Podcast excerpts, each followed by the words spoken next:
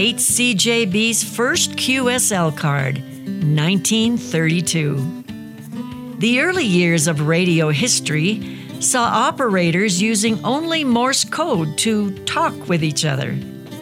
Samuel Morse had originally devised the code of short and long taps in 1836 to send messages over wires using a telegraph. However, people later adopted a shorthand system of three letter codes, many beginning with the letter Q, to send common phrases. Operators used the code QSL to confirm that they had received the message.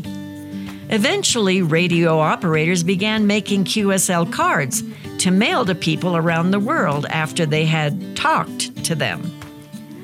At HCJB, QSL cards are offered to encourage radio listeners to write the station, building a personal relationship through correspondence and providing another opportunity to share Christ.